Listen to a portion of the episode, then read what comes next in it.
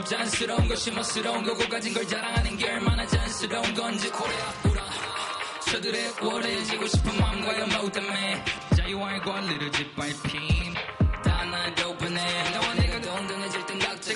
곳에서 자유한 게 전제 조건. 이제 내 땅에서만큼은 마음대로 할 수 있게 돼.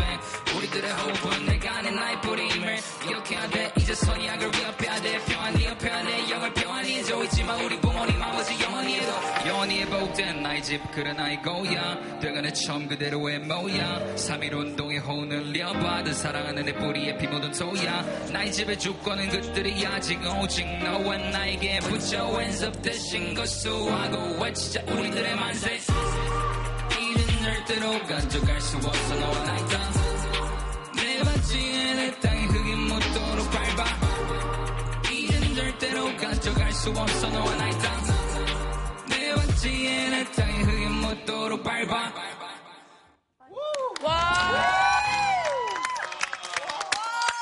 너무 멋있어요.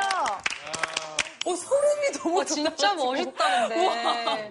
네, 안녕하세요. 저는 데자부 그룹 소속 BY라고 합니다. 보이지 않는 미래를 째려봐 그대로 위에 내가 무엇을 해야 하나 그 해답에. 첫 번째는 기도 두 번째는 펜을 쥐고 세 번째는 꿈을 꿔네 번째는 쉼 없이 믿고 있던 코레아 우라 저들의 우월해지고 싶은 마음과 연모 때문에 자유한 권리를 내가 오늘 저희 차클에서 배울 주제도 그러면 노래와 네네. 관련이 있을까요? 네, 어, 나의 땅 만들 때 영감과 큰 영향이 됐던 저항 시인 이제 이육사 윤동주 선생님에 관해서 오늘 듣는다고 들었어요. 네. 두 분의 이 사진만 봐도 이 단전에서부터 뭔가 이 뜨거운 것이 끓어오르는 것처럼 뭔가 울컥하는 감정이 들거든요. 오늘 어, 이육사 그리고 윤동주 두 시인의 삶과 그리고 시를 소개해 주실 선생님 정재찬 교수님을 모시겠습니다. 네. 선생님!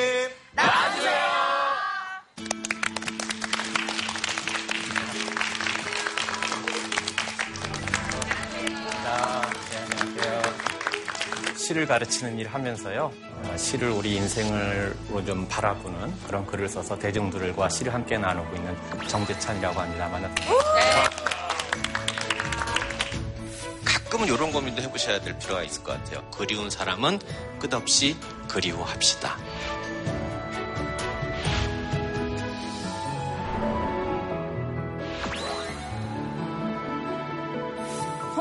선생님께서도 비와이님께서 아까 부르신 노래 알고 네. 계셨어요? 감상이 궁금해요. 저는 원래 시와 노래는 같다고 생각을 하고 있었는데 근데 아까 BY 노래 들으면서 저거는 마치 우리 김소월 시인의 바라건대는 우리에게 우리의 보습대일 땅이 있었다면 이라고 하는 시 아니면 어, 이상화 시인의 빼앗긴 드레도 봄은 오는가의 랩 버전이었다. 그래서 BY는 시인이다. 시인입니다. 감사합니다. 근데 이제 오늘 또 윤동주와 또 이육사 선생님을 또 모르는 사람은 없겠지만 맞아요, 예. 또 무엇에 대해서 아느냐 하면은 또 아는 것도 별로 없단 말이죠. 그러니까 우리가 학창 시절에 육사와 동주 안 배운 사람 없고요. 그러니까 사람들이 다 아는 것 같긴 한데 첫 번째 이 두 시인을 동시에 좀 갈마들면서 우리가 배워본 적도 잘 없는 것 같고 그리고 안다 그러지만 시 따로 산 따로 그렇게 배웠던 것 같아요. 그래서 오늘은 시를 통해서 그분들의 삶을 비춰보고 그들의 삶을 맥락으로 그 시를 읽어보는 그런 시간을 좀 가져보려고 합니다.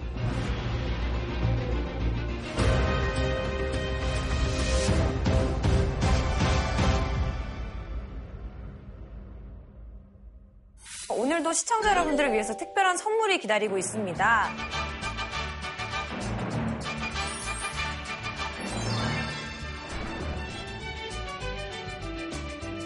자, 그러면 끝까지 채널 고정해 주시고요. 본방사수 이벤트까지 참여해 주시길 바라면서 본격적인 강연 부탁드리겠습니다.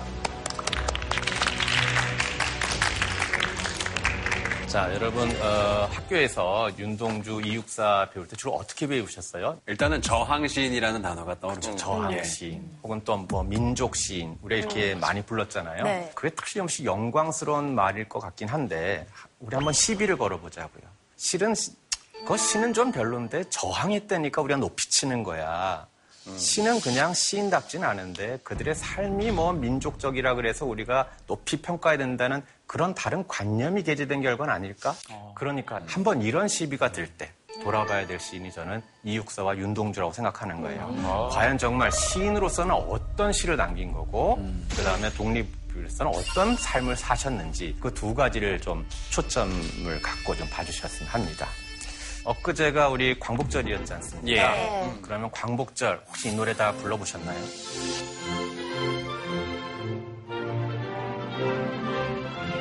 저 노래를 아는 분이 여기서 두 분 정도 계십니다. 예. 네, 지금 저분하고요. 그 옆에 앉아 계신 상진이 형이 알 것 같아요. 아니 나는 재창은 해봤는데 아, 진짜로? 기억은 안 난다 또. 한번 들어보실래요? 예.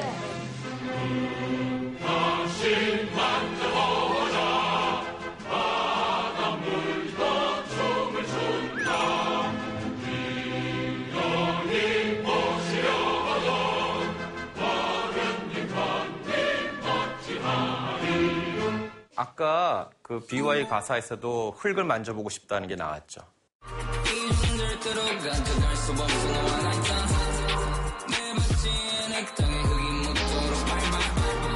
광복만 되면 그 흙을 다시 한번 만져보고 싶다는 거예요. 그리고 바닷물도 춤을 출 거라는 거예요. 굉장히 흥분돼 있잖아요. 네. 근데 그 다음 시를 잘 보세요. 기어이 보시려던 어른님 번님 어찌하리. 그렇게 간절히 원했는데 기어이 보시려던 그런 어른님 번님을 어찌할까. 아이고. 여러분 혹시 그 상록수의 소설가 심훈 들어봤죠? 네. 그분이 쓴 시를 한번 볼게요. 그날이 오면 그날이 오면은 삼각산에 일어나 더덩실 춤이라도 추고 한강물이 뒤집혀 용솟음 칠 그날이 이 목숨이 끊기기 전에 와주기만 하량이면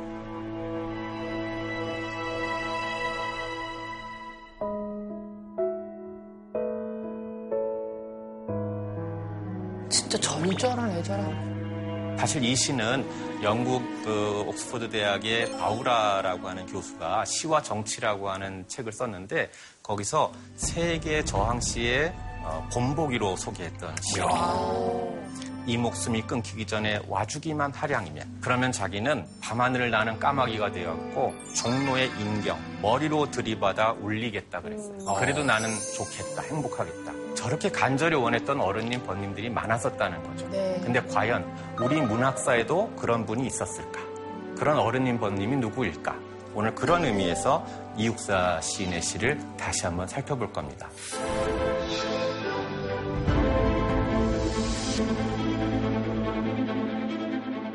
여러분 이육사 시인 그러면 떠오르는 시가 어떤 게 있어요? 대표작 백마탄 초인 나오셨습니까?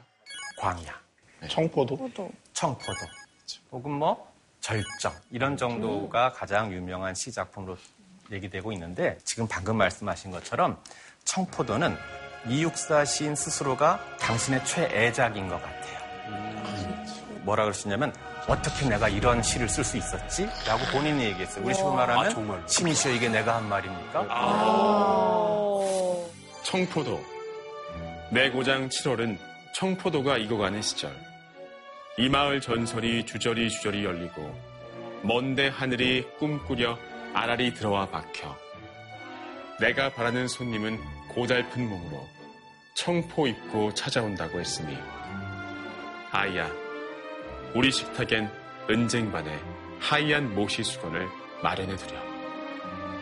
자, 도대체 어떤 점이 마음에 들어서 이육사 선생은 이게 내가 쓴 시냐 했을까 하고 제가 좀 고민 좀 해봤어요. 네. 우선은 첫 번째 여러분 이 시는 우리가 학교 때 배우는 식으로 말해보자면 이미지가 아주 선명하고 깔끔하게 대비되죠. 어떤 걸로? 청색과 흰색의 이미지가 딱 대비되잖아요. 네. 청포도, 청포, 푸른 바다, 거기에 흰 돛담배, 하얀 못이 이런 것들이 아주 깔끔하게 형성돼 있어서 마치 한 편의 광고를 보는 것 같아요. 그러면 이 시는 그냥 한 편의 예쁜 시로만 보셔도 돼요. 그죠? 그런데 그렇게 아름다운 시어 가운데 하나만 튀는 시어가 있어요, 제 눈에. 하나만 박지도 않고 막지도 않고 깨끗하지도 않아요. 고달픈 몸? 손님. 맞아요. 저는 저게 굉장히 이상했어요. 과연 이 시는 뭘 노래한 거지? 손님을 노래한다 해놓고 손님만 고달프고 나머지는 죄다 맑고 밝아. 이건 뭐지? 예전엔 이거를 손님을 광복, 독립 뭐 이렇게 해석들도 많이 하셨거든요. 네. 그렇게 배웠어요. 네. 그런데 저는 독립 광복이 왜 고달픈 몸으로 와요? 이거 좀좀 마음에 안 들었어요. 독립하느라고 힘들었어. 힘들었으니까. 그 과정이 순탄치 않았기 때문에 그렇죠. 그러니까 오히려 독립보다는 네. 독립하기 위해 애썼던 그런 사람들이 오는데 우리를 구원해 줘야 될 것은 무슨 백마탄 왕자님 같은 분이 아니라 저렇게 고달픈 분이 우리를 구원해 줄 거라는 거예요. 어쩌면 저 사람이 광복군 의열단일 수도 있고 실은 마지막엔 이육사 스스로가 저 손님 역할을 했던 거 아닐까라고 저는 생각을 해보는 거예요. 그러면 이제 저렇게 청포도가 열리면서 저런 전설이 퍼졌던 그 마을, 과연 저 마을은 어떤 마을이었길래 저랬을까? 궁금하다. 그래서 우리가 이육사의 고향으로 한번 찾아가 보겠습니다. 이육사의 고향은 안동 지역의 원촌 마을입니다. 지금은 원천리라고 불러요. 그리고 이육사 선생님은 1904년 음력 4월 4일 퇴계의 14대 손으로 태어나는 거예요. 퇴계기왕의 이 직계 후손인 줄은 정말 몰랐네요. 그러니까 어떤 선비 정신이 가득했던 그런 집안. 근데 외가는 또 어땠냐면은 할아버지가 한 말에 의병장을 하셨을 정도로 또 외가 전체가 독립운동을 하셨던 그런 분들로 이루어져 있습니다. 예, 심지어는 어, 이런 기록도 있어요. 뭐 외가 중에 어느 분이 순국해서 유해가 돌아왔는데 그걸 맞아줄 사람이 아무도 없었다. 다 해외로 독립운동하러 갔어. 아이고. 뭐 그랬을 정도로 그리고 이 육사의 형제들도 최 거의 다 독립운동한 걸로 우리가 짐작하고 있거든요. 제일 큰 형이 옥보를 치르다가 일찍 돌아가세요. 그리고 이원조 같은 경우도 일찍 사망한 것으로 전해지고 있고요. 전 형제가 제가 알기엔 40을 넘긴 사람이 아마 없을 거예요. 그러다가 어, 육사 선생 인생을 바꾸는 사건, 운명의 사건이 이제 터져납니다. 그게 어, 조선은행 대구지점 폭탄 사건입니다.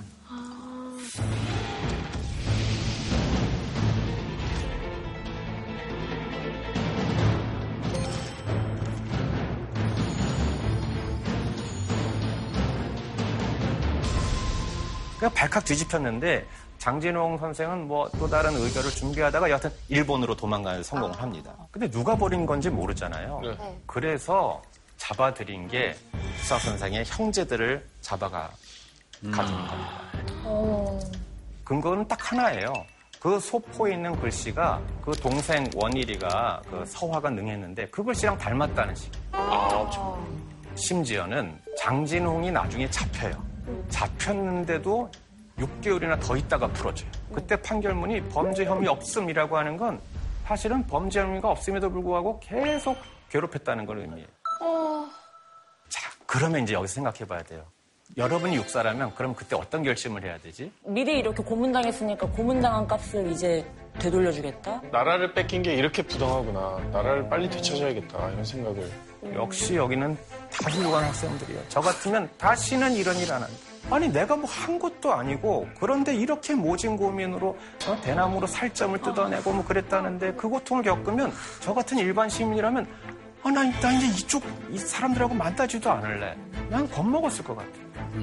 그런데 이육사 선생은 여러분들처럼 나 이제 이 길 갈래. 하면서 오히려 독립투사의 길로 확실히 돌아서게 되는 계기였던 것 같습니다. 아, 그 전까지는 그렇게 사실 강한 저항을 보이시진 않으셨나 봐요. 그전에도 조짐은 있으니까 리스트에 올랐겠죠. 그런데 고문을 한번 받고 나서 오히려 더욱 강해지셔갖고 일본 경찰은 툭 하면 이제 잡아가 넣어놔요. 그랬음에도 불구하고 육사는 오히려 점점 더 단단해져 가고 있는 것 같습니다. 그래서 이 감옥 생활의 경험을 통해서 오히려 육사는 자기의 새로운 이름을 얻게 되죠. 그게 여러분들이 알고 계신 이육사.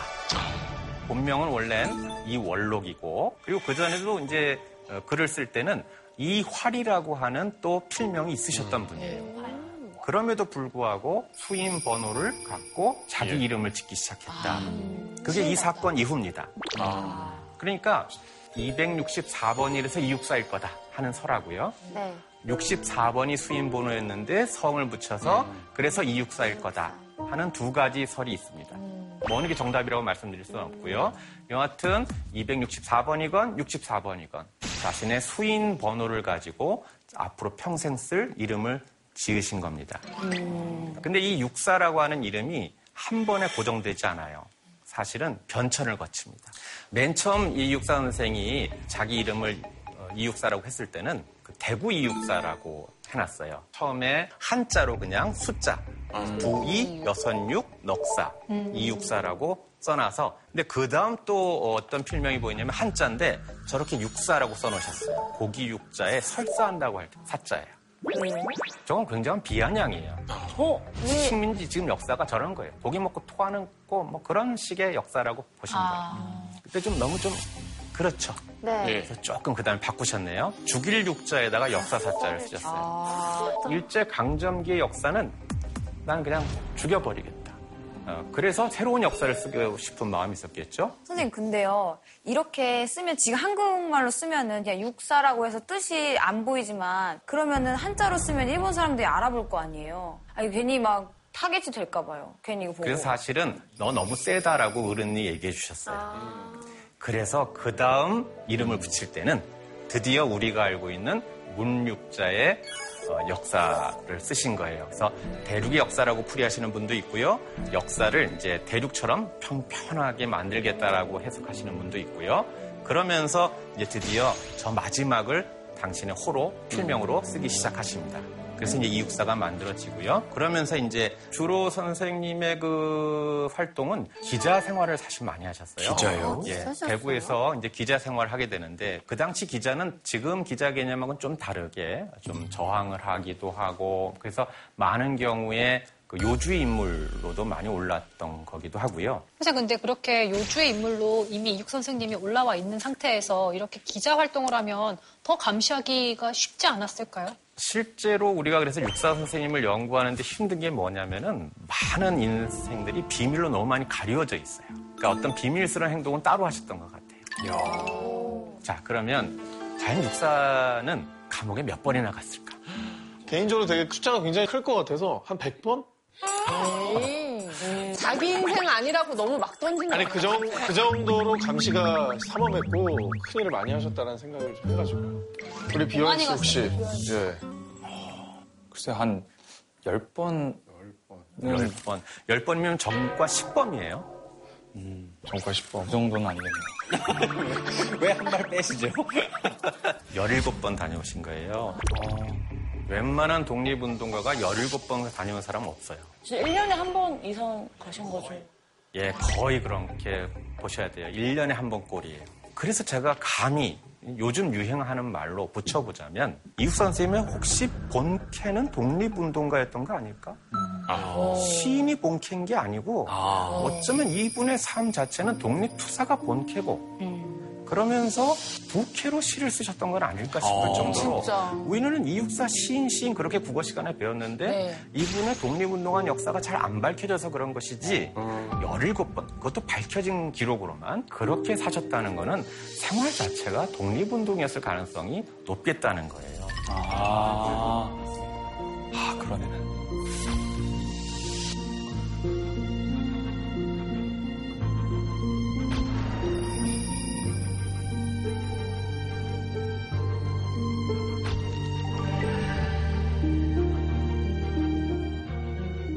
육사는 수시로 자관 그래서 대륙을 향해 튀어나가려고 했던 것 같아요. 왜냐하면 대륙에 우리 광복군이 있고 우리 임시정부가 있고 그런 거니까 드디어 중국에 가가지고 의열단의 우리나라의 창립 멤버이자 핵심 멤버인 윤세주라고 하는 그 친구를 만나게 됩니다.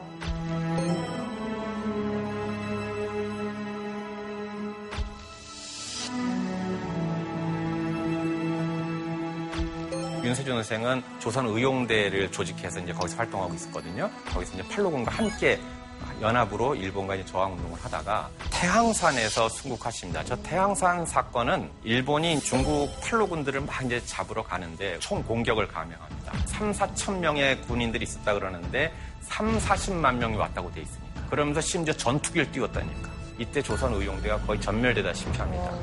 그렇게 목숨을 걸고 총알바지가 돼주다시피 해서 퇴로를 만들어내시는 거예요. 그래서 중국에서도 윤세주 그러면은 인정해 줍니다. 저들 덕분에 자기들 팔로군이 살아났거든요. 그래서 이제 윤세주가 이 이육사와 함께 어디로 가게 됐냐면 난징에 가가지고 조선혁명 군사 정치 간부 학교라고 하는 데 들어가게 돼요. 이거는 김원봉 의열단 단장이 이제 세운 게 조선혁명 정치 간부 학교라고 하는 곳입니다. 이 학교는 어떤 곳이냐면은 게릴라 양성하는 곳이에요. 교과목이 정치학, 철학 이런 건 기본이고요. 물론 그런 기본 과목 외에 뭐 통신법, 변장술, 폭탄 제조. 여기에 윤세주와 함께 우리 이육사 선생이 일기생으로 6개월 동안 저 코스를 받고 나오는 겁니다. 그러면 그 다음에 소위 말하는 게릴라의 미션이 내려올 거 아니겠어요? 소임이 됐겠죠. 예. 그랬을 때 김원봉은 당신 같은 엘리트는 말이야, 우리 계속 남아서 여기 교관을 해줘. 그래서 2기를 키워주고 3기를 키워줘. 근데 육사 선생이 싫어. 나는 조국으로 돌아갈래. 우리 식으로 말하면 나 필드 나갈래. 그래서 일단 조선으로 다시 오십니다. 이제 드디어 뭔가 제대로 된 독립운동을 해야 될 것 아니냐 하는 그 시점에 그만 처남이 이걸 다 풀어버려요. 처남도 보통 분은 아니에요. 저분도 같이 일기 동기생이에요. 근데 먼저 걸려들어요. 일단 모진 고문 끝에 사실은 자백을 한 거예요. 그래서 일기생들이 붙잡히고 이기생들이 붙잡히고 늦게 이제 육사 선생이 붙잡혀갔을 거 아니겠어요? 네. 이 사실을 알고 처남뿐만이 아니라 처가와 의절하고 사모님하고의 사이도 멀어지게 됩니다. 이육사 선생은 그게 용서가 안 됐던 거예요. 제 입장에서 말해보자면 오죽 힘들었을까 이해가 갈 것 같기도 한데 육사 선생은 나는 매번 다 견뎠어 이게 있잖아요. 그렇죠. 저 열일곱 번 견디신 분이니까. 그때 그 옥중에서 남긴 사진이 바로 이 사진.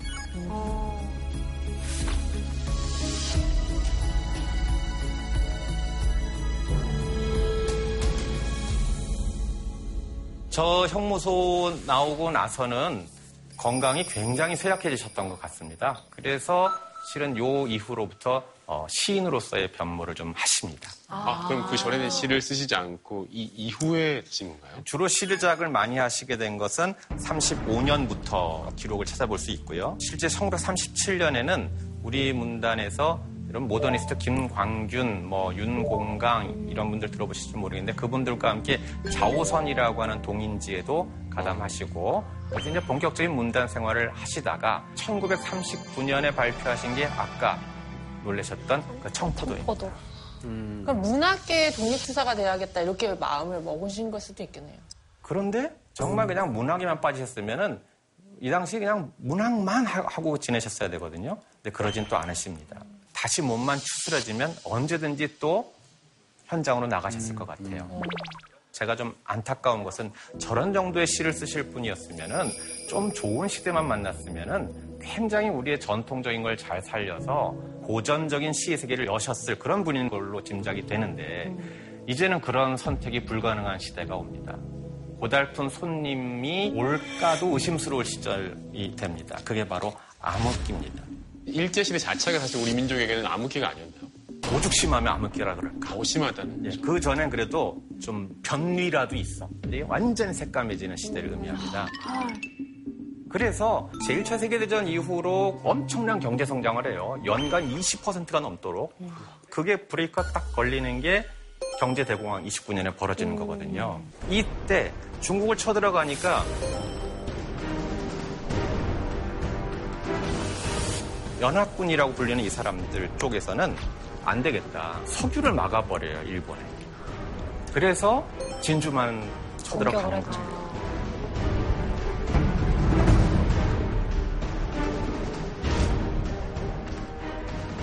그러니까 점점 우리나라를 수탈 체제로 가기 시작해요. 그래서 어떻게 되죠? 마지막에는 우리 그 사람들 군인으로 다 징발해 가고 노무 징발해 가고 복식뿐만 아니라 위안부 징발해 가고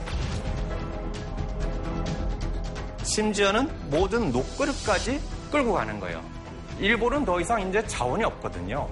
그때가 암흑기였는데 그때 발표한 것이 바로 이육사의 절정이라고 하는 시입니다. 절정. 매운 계절에 채찍에 갈겨 마침내 북방으로 휩쓸려 오다. 하늘도 그만 지쳐 끝난 고원. 서리빨 칼날진 그 위에 서다. 어디다 무릎을 꿇어야 하나 한 발 제겨 디딜 곳조차 없다. 이름에 눈 감아 생각해 볼 밖에 겨울은 강철로 된 무지개인가 보다. 아, 뭔가 슬프다.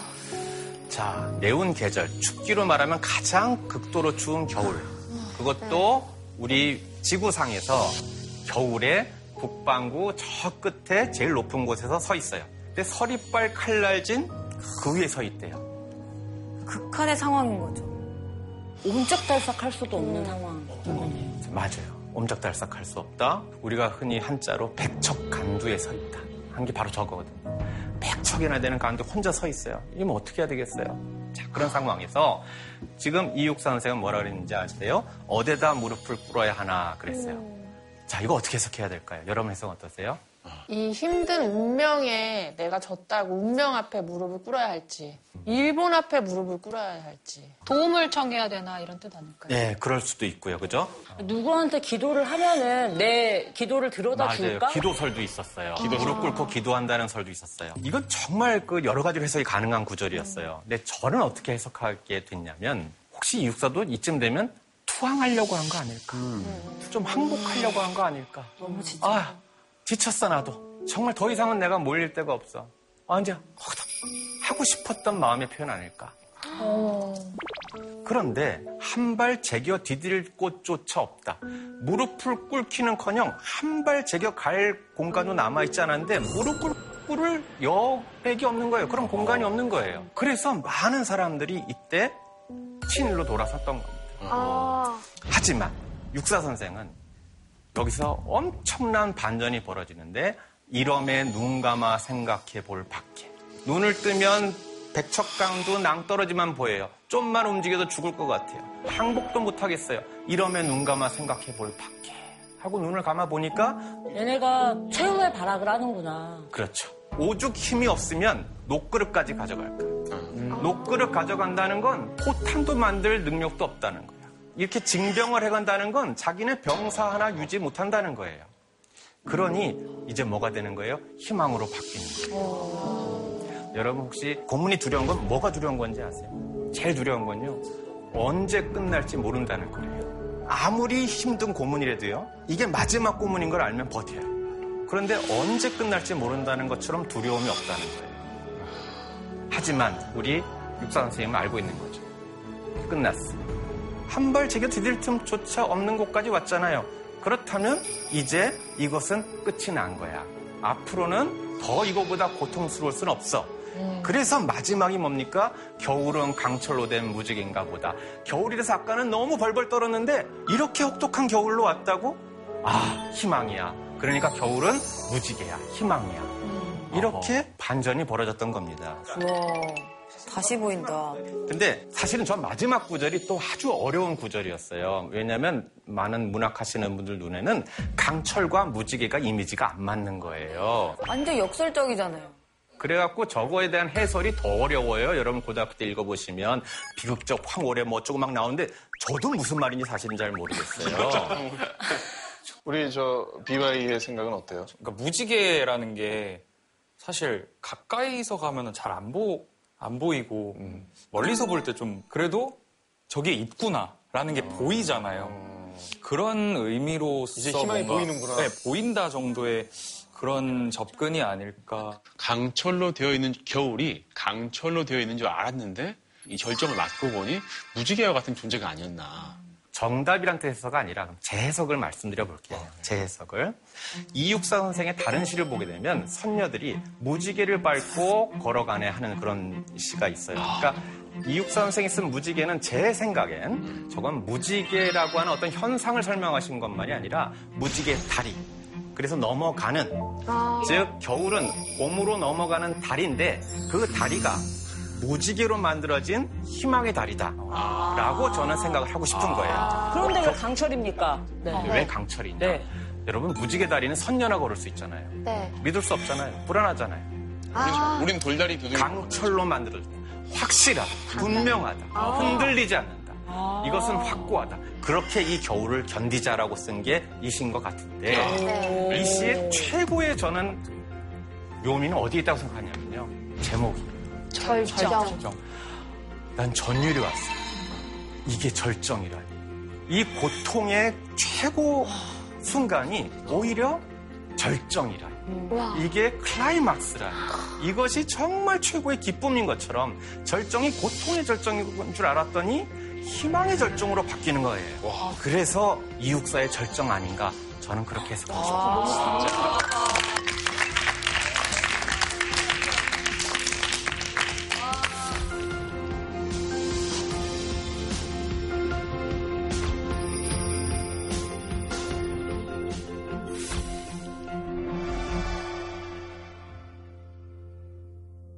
우리가 지금까지 살펴본 우리 육사가 좀 초인적이고 영웅적인 면모는 보이는데 감히 따라하기 좀 힘들 것 같죠. 네. 그렇다면 굉장히 친근하고 약하고 나도 좀 그런 것 같은데 친구처럼 보이는 시인이 저는 윤동주라고 생각해요.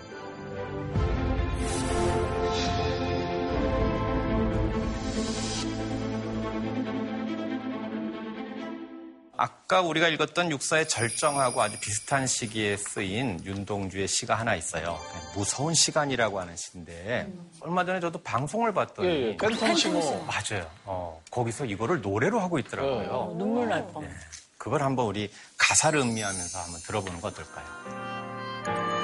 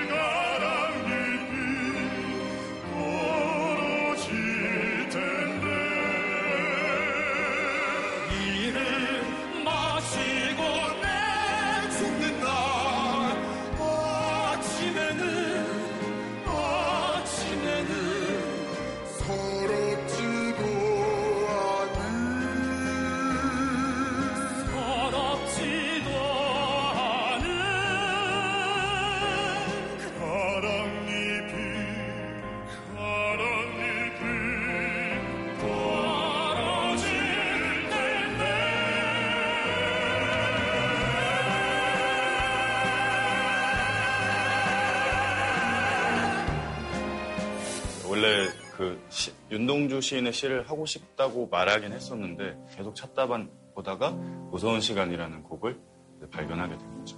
다 같이 네 명이 윤동주 시인이 돼야 된다라는 마음이 가장 컸었어요. 그래서 그렇게 저희가 많은 노력을 했었던 것 같고. 과거 역사를 내 목소리로 표현을 해내려고 하다 보니까 더 감정이입이 더 되더라고요. 그래서 좀 더 그 윤동주 선생님에 대해서 깊게 좀 더 공부를 해볼 수 있었던 그런 계기가 좀 됐었던 것 같고 뭔가 이렇게 마음속에서 꿈틀대는 느낌? 그런 걸 느꼈던 것 같아요. 나를 부르지 마오 나를 부르지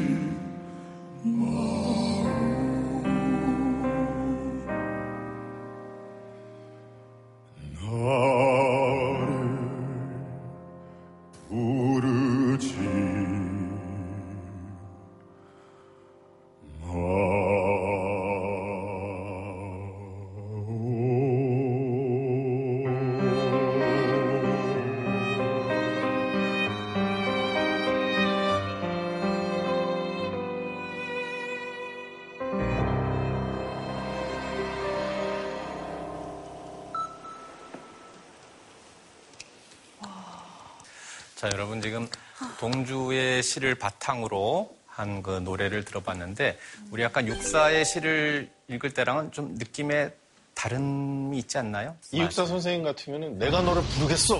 맞아요. 이런 느낌인데 음. 윤동주 시인 같은 경우는 나 부르지 좀 말아줘. 약간 이렇게 어떻게 보면은 마음으로 너무 응원을 하고 내 생각을 하고 있지만 미처 그러지 못한 어떤 미안함. 그러면서도 계속 나를 부르지 말라고 하잖아요. 도대체 누가 부르는 것 같아요? 동료들이, 독립투사들이.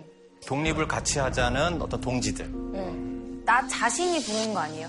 계속 너 이렇게 가만히 있으면 안 돼. 아니면 더 앞장서 이렇게. 근데 그럼 아예 딴 길을 가면 될 텐데 계속 부르지 마오 부르지 마오 하는 건 사실 계속 들리는 거죠. 자기 양심에서 자기 내면서 계속 들으면서 흔들리면서 계속 번민하고 있는 것 같은 거. 아예 안 가면 모를까. 끝에서도 아 나 계속 가야 되는데 근데 좀 자신 없는데 그러면서 계속 거길 또 떠나지 못하는 것도 굉장히 우리가 연민을 많이 느낄 수 있잖아요. 그렇다면 윤동주는 어떻게 이렇게 끊임없이 방황하는 영, 영혼이면서 저항시인이라는 반열에 오를 수 있었을까? 역시 이번에도 그가 태어난 고향으로 한번 찾아가 보자고요. 윤동주는 만주의 명동촌에서 태어나요. 유학자 김야견이란 분이 계세요.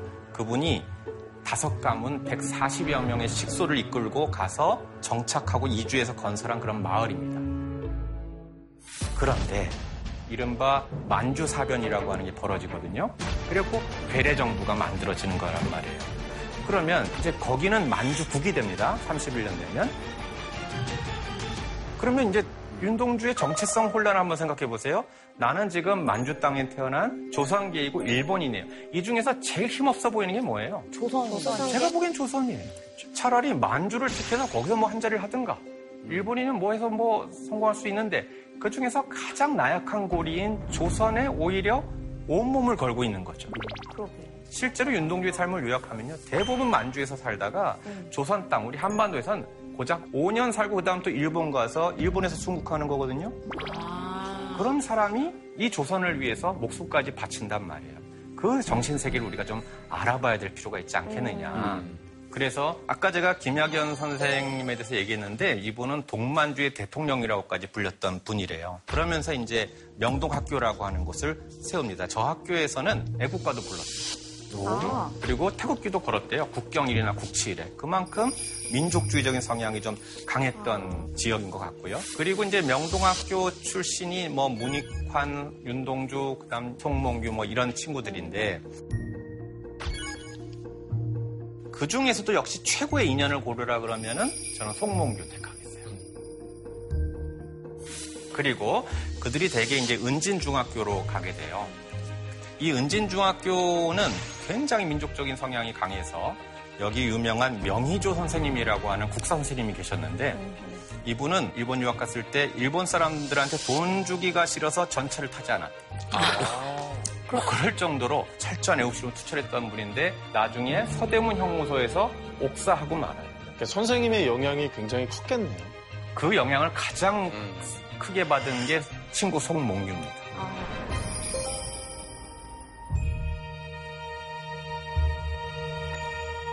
그런데 어릴 때 보니까 솔직히 말하면 몽규가 더 잘 나가요. 어느 정도인데요? 엄청나. 어느 정도인데요? 공부도 잘하고요, 운동도 잘하고요, 리더십 뛰어나고요, 아주 쾌활한 스타일이에요. 다 갖고 태어난 친구 같아요. 결정적으로 이제 동주가 음, 동시를 쓰게 됩니다. 그러면서 그게 좀 슬슬 발표도 되고 은근 아, 나도 좀 해 하는 그 타이밍일 때쯤 딱 그로부터 얼마 뒤 1935년 1월 신춘문예에 송몽규 작품이 딱 당선돼요. 어머, 치고 나갔네. 와. 여러분 이때 신춘문예라고 하는 건 어떻게 생각하셔야 되냐면은 쇼미더머니 우승인가요? 그렇죠. 왜냐하면 이게 35년인데요. 33년 동아일보 신춘문예 당선자가 소설에선 황순원, 그 다음에 36년, 7년 내려가면 뭐 어, 서정주, 김동리, 정비석 그런 작가들의 등용 무대였던 게 동아일보 신춘문예예요. 그러면 당연히 송몽규가 이제 엘리트 코스만 남아 있잖아요. 그 지켜봤겠죠. 그런데 송몽규가 없어져요. 어디로 가요? 알고 보니 난징 쪽으로 넘어가가지고 군사학교에 입교하는 거예요. 그게 김구 선생이 배경으로 돼 있다고 돼 있어요.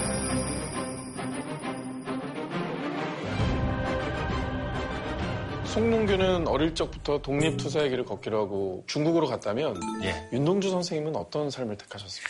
그래서 이제 저희가 보기에는 윤동주 집에서는 의사가 되라고 강요를 많이 했던 것 같아요. 그래갖고 이제 엘리트 코스를 가길 좀 원했던 것 같아요. 아. 그래서 이제 평양 숭실중학교를 막 보내려고 했는데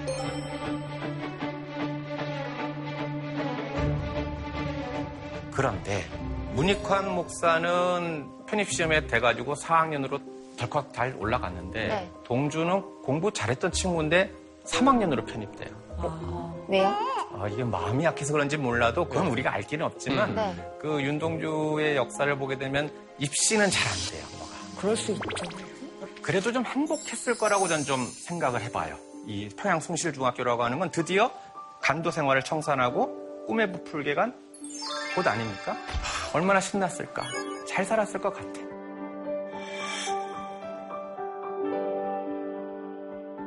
그런데 이것도 오래 가지 못해요.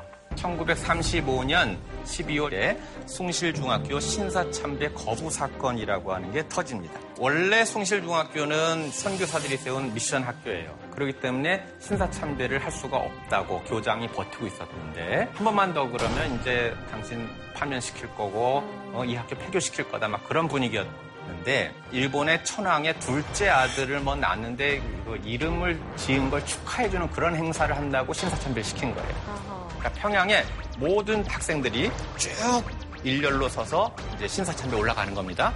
쭉쭉 올라가는 그 마지막 대열에 섰던 게 숭실중학교. 그래서 이제 애들이 신사참배 가고 있는데 중간에 갑자기 선배가 YMCA 회장이었던 어, 이민식이라고 하는 선배의 목청이 들려옵니다. 제자리에서 뒤로 돌아. 그래서 줄줄이 가던 학생들이 멈춰서서 뒤로 돌아 내려옵니다. 너무 멋있다. 향기롭다 진짜. 소름이 돋잖아요. 예. 그 사람들이 그렇게 증언을 했어요. 소름이 돋는 것 같아요. 근데 돌아서서 이제 쫙 거부하고 내려오는 겁니다. 그래서 결국은 어, 교장은 파면되고 학교는 폐교됩니다. 그때 윤동주는 자퇴를 합니다. 그러니까 그렇게 꿈에 원했던 평양 중학교 생활인데 스스로 자퇴를 하고 다시 고향으로 돌아가는 거예요. 그런데 고향으로 돌아가 봤더니 어 송몽규가 와 있어요. 동주야, 자니?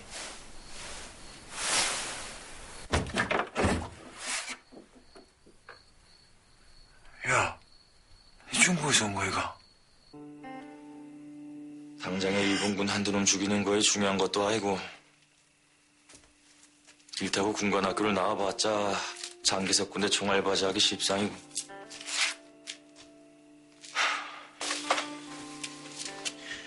몽규야 니 나와 함께 경성으로 갈래? 자, 이제 드디어 다음 코스인 경성을 향해 가자. 경성의 어디? 연희 전문 학교를 가자. 이제 이렇게 돼 있는 겁니다.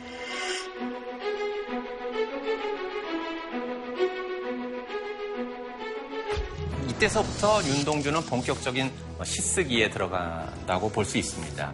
근데 그 시들을 읽어보게 되면은 뭔가 아직까지는 확고하지 않아요. 처음 가자마자 쓴 시가 새로운 길이라고 하는 시인데 그 다음 또 가게 되면 무언가를 잃어버린 것 같습니다는 길이라고 하는 시도 쓰고요. 여러분이 잘 아는 서시 거기 뭐라고 되어 있어요?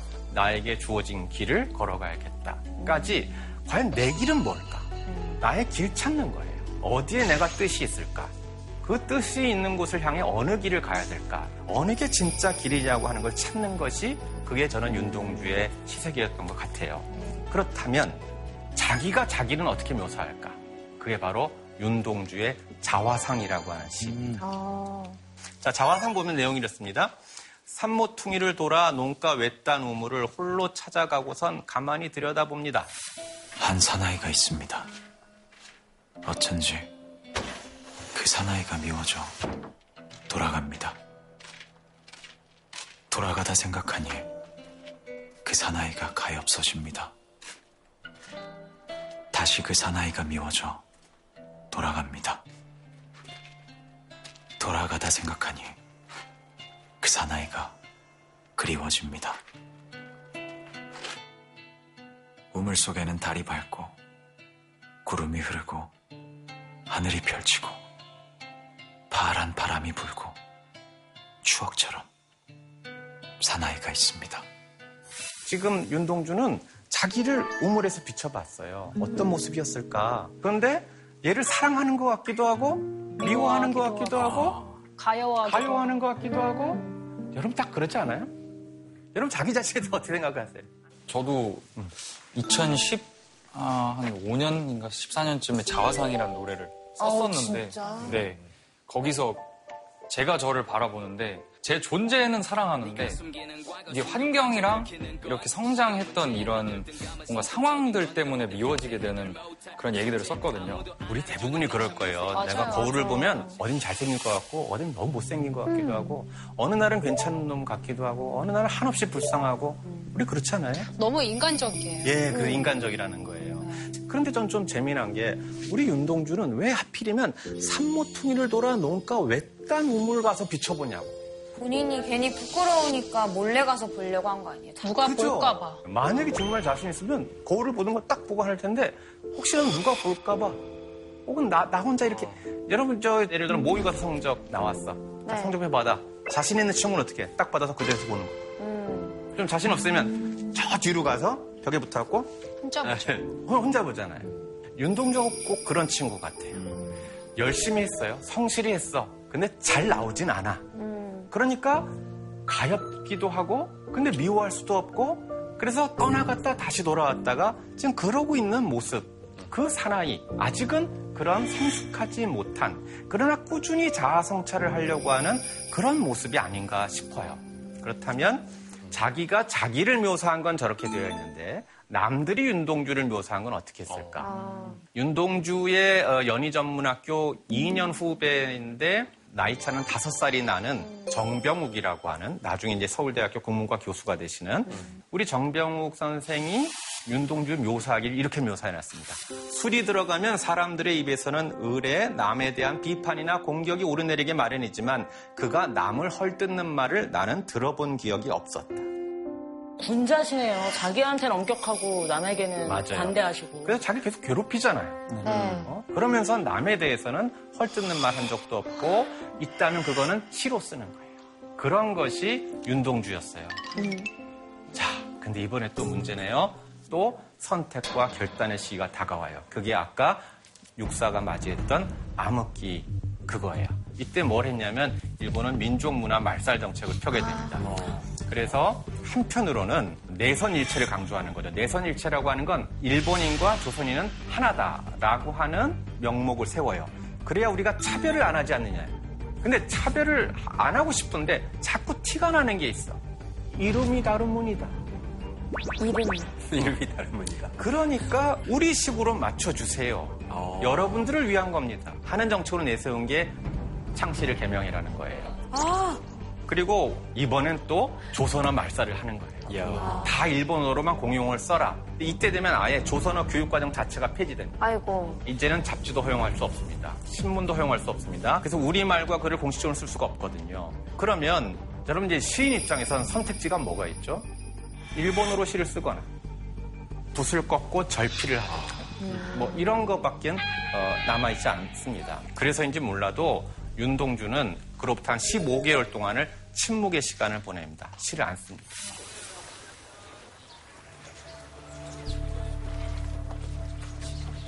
장식의 명을 8월까지 완료하라. 학교 다니기 힘들겠다.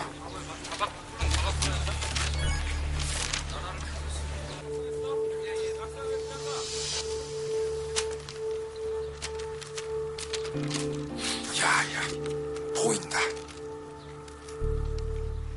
그런데 드디어 이제 다시 어, 저 시기에 시창작의 마지막으로 이제 몰두를 해요. 그게 41년 무렵이거든요. 그래가지고 드디어 여러분들이 좋아하는 별에는 밤이라고 하는 것을 써서 그 첫 원고를 한글로만 쓴 이 시를 갖다가 정병욱한테 먼저 보여줍니다. 아 이거 어때? 별 해는 밤, 계절이 지나가는 하늘에는 가을로 가득 차 있습니다. 나는 아무 걱정도 없이 가을 속의 별들을 다 헤일 듯합니다. 가슴 속에 하나, 둘 새겨지는 별을 이제 다 못 해는 것은 쉬 아침이 오는 까닭이요.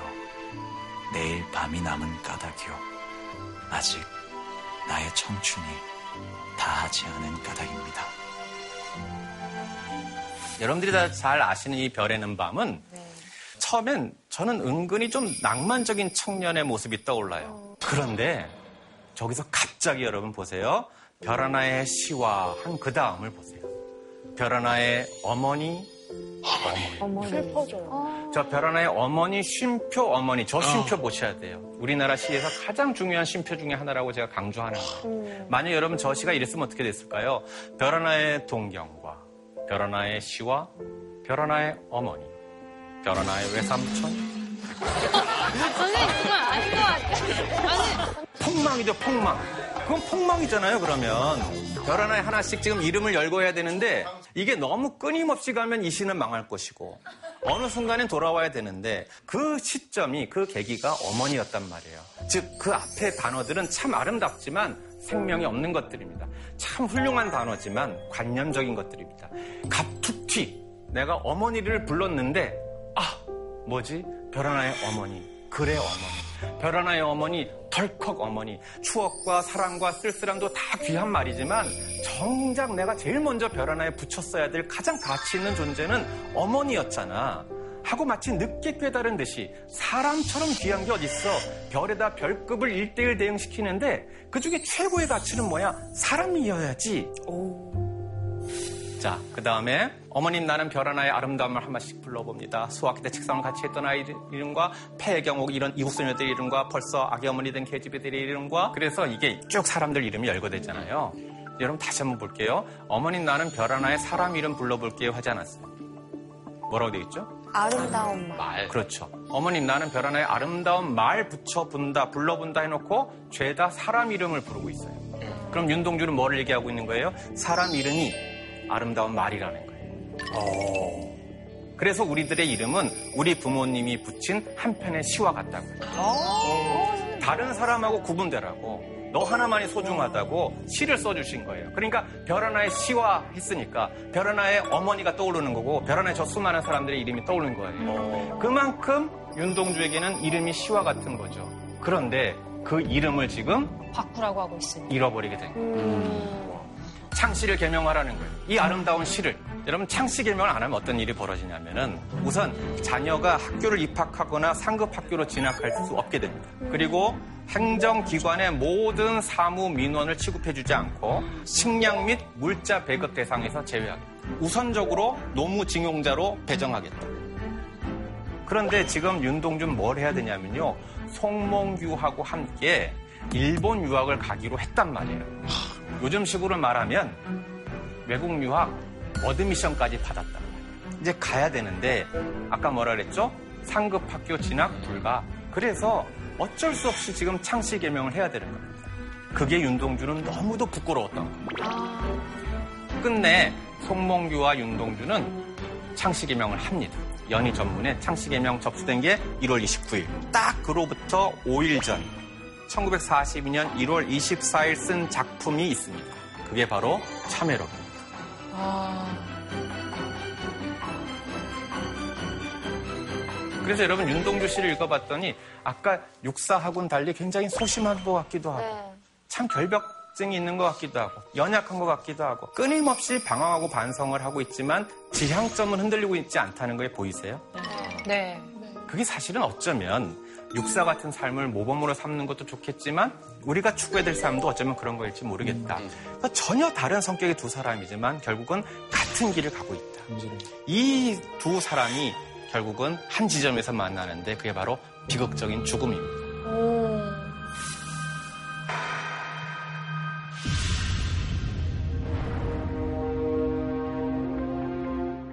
먼저 육사는 아까도 말씀드린 것처럼 건강이 굉장히 약해져요.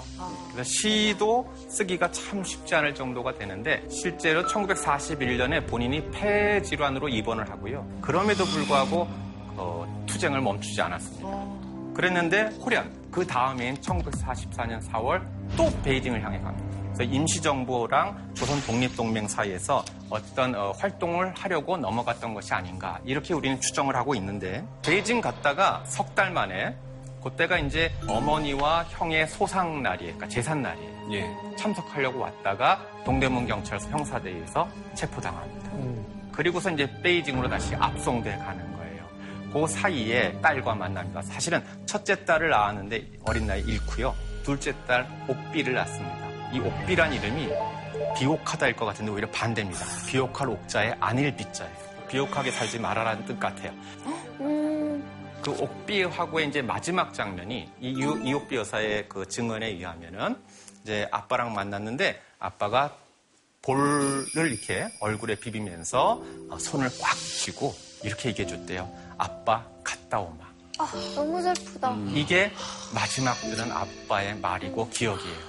그리고서는 베이징으로 건너가서 1944년 1월에 이육사는 베이징 감옥에서 순국을 하게 됩니다.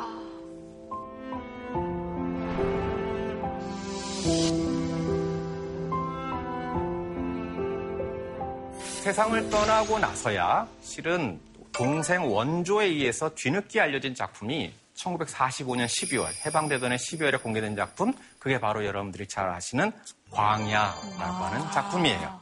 이 광야는 어, 넓을 광이 아닙니다. 빌광자 아무것도 없이 텅빈 어, 그런 만주벌판 같은 걸 생각하셔도 좋아요. 아니면 인류 태초의 시원지 같은 걸 생각하셔도 좋아요. 자 거기를 배경으로 어, 이육사가 저시를 남깁니다.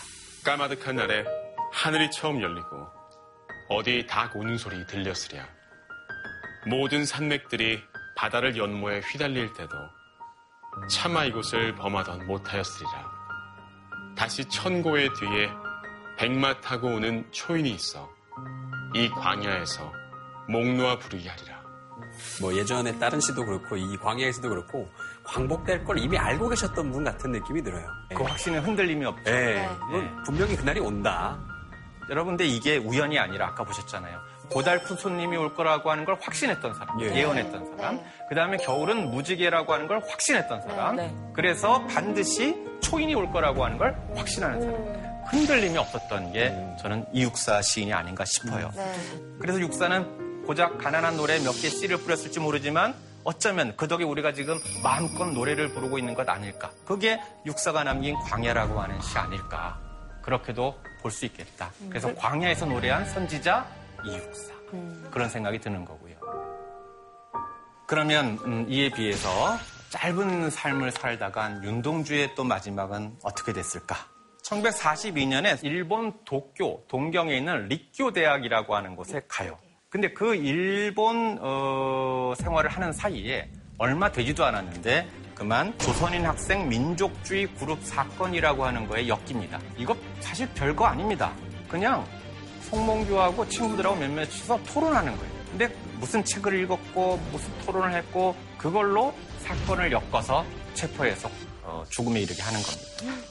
그 시기에 일본에서 쓴 윤동주의 마지막 시가 바로 쉽게 쓰여진 시입니다. 창밖에 밤비가 속살거려 육첩방은 남의 나라 이렇게 돼 있습니다. 여러분 저 첫 구절 아무것도 아닌 것 같죠? 육첩방은 남의 나라. 육첩방은 다다미 방을 말해요. 우리 식으로 하면 어, 세평 정도 되는 좁은 방이에요. 근데 거긴 뭐라 그랬어요? 육첩방은 남의 나라라고 선언한 거예요. 저는 저게 그렇게 놀라워요. 아니 동경 항복판에서 육첩방은 남의 나라라니 우리나라 뺏긴 지가 언젠데요? 우리나라 없어요. 일본 본토 땅에 와 있는 거예요. 그러면서 감히 선언하는 거예요. 여긴 남의 나라라. 그 남의 나라 와놓고선 내가 시를 쓴다는 게 그게 또 부끄럽대요. 나는 뭐하러 여기 와 있어? 내가 무슨 대학 간답시고 등록금 받아갖고 늙은 교수 강의 듣고 그래? 그게 또 부끄러운 거예요. 인생은 살기 어렵다는데 시가 이렇게 쓰여지는 것은 부끄러운 일이다. 또 선언해요. 육첩방은 남의 나라. 창밖에 밤비가 속살거리는데. 자, 그러고 있다가 여기서 윤동주가 마지막으로 화해를 하는 것 같습니다. 등불을 밝혀 어둠을 조금 내몰고 시대처럼 올 아침을 기다리는 최후의 나. 나는 나에게 적은 손을 내밀어 눈물과 위안으로 잡는 최초의 악수. 여러분 어떤 느낌이세요?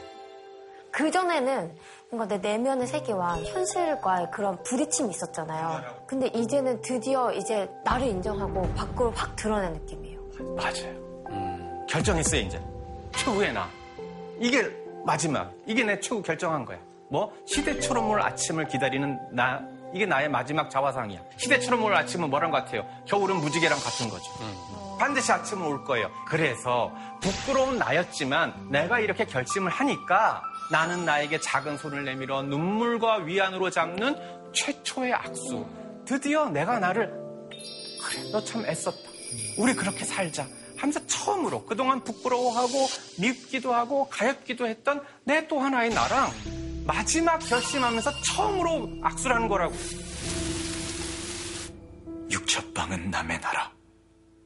창밖에 밤비가 속살거리는데 등불을 밝혀 어둠을 조금 내몰고 시대처럼 올 아침을 기다리는 최후의 나.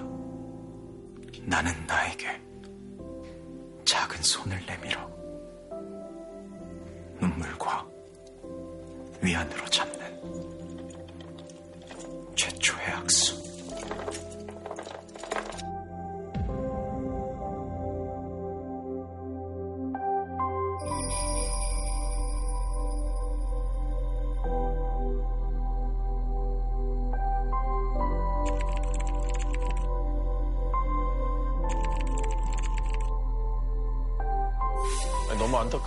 이제서야 뭔가 내 길을 찾았다는 어떤 느낌을 받으셨는데 저희가 다 아는 결말대로 시간이 많지 않았었던 거잖아요. 너무 안타깝네요, 진짜. 근데 윤동주에겐 아직 시인으로서의 생이 끝나지 않았습니다. 윤동주는 사후 시집을 발표하게 됩니다. 윤동주가 여러분 처음에 이거를 모두 세 부를 만들었다고 돼 있어요. 자필로. 그래서 하나는 본인이 갖고 하나는 이양하 교수님이라고 문학평론가로 일하셨던 선생님께 보여드리고 그런데 이양하 선생님은 제가 이걸 시집으로 내고 싶습니다. 그러니까 말리셨다는 거예요. 한글이라서요? 안 그리고 내용도 그렇고 위험하다 하고 말리신 거예요.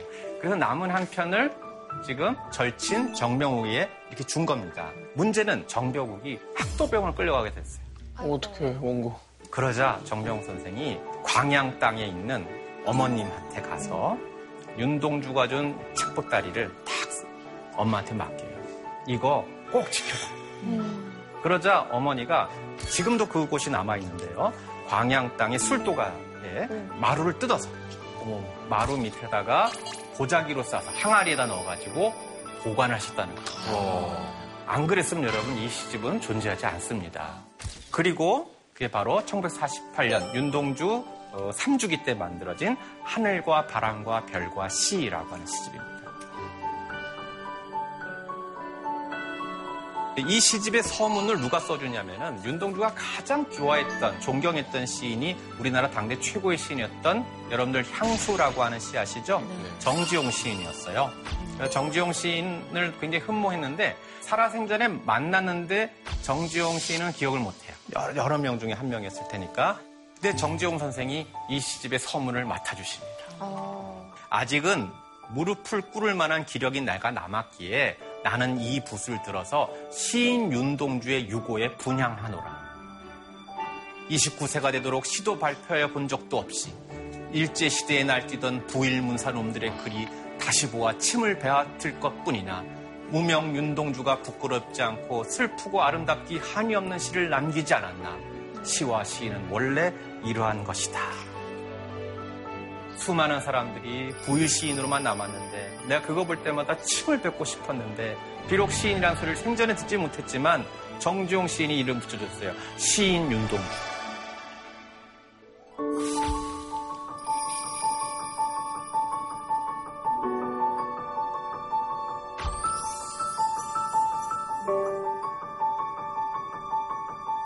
만약에 여러분 암흑기 때 다 친일로 넘어갔고 100% 넘어갔으면 우린 지금 무슨 말을 할 수 있을까?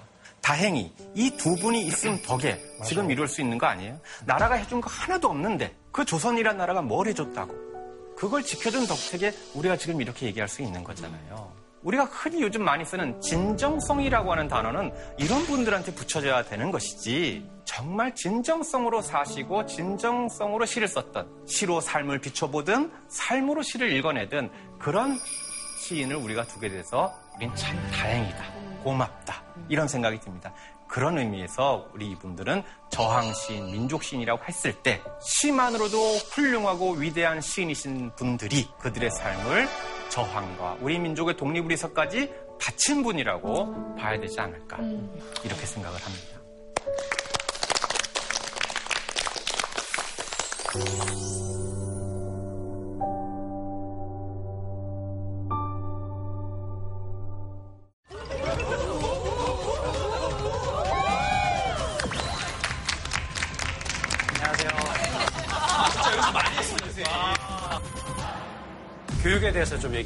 나왔어요. 코로나 때문에 이 교육이라는 것이 어떻게 바뀌어야 될지 팬데믹이 왔는데도 우리 교육은 그걸 따라가지 못하고 있다.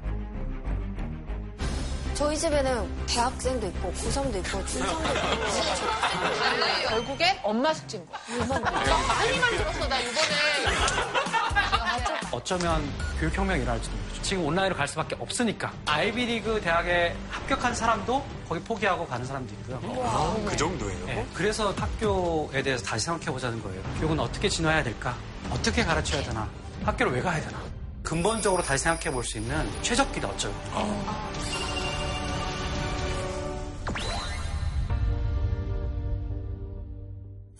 또 의미 있는 특집에 저희 함께 해주셨는데 BY 씨 수업 어떠셨어요? 사실 저도 가사를 쓸 때 제 삶이 나오거든요.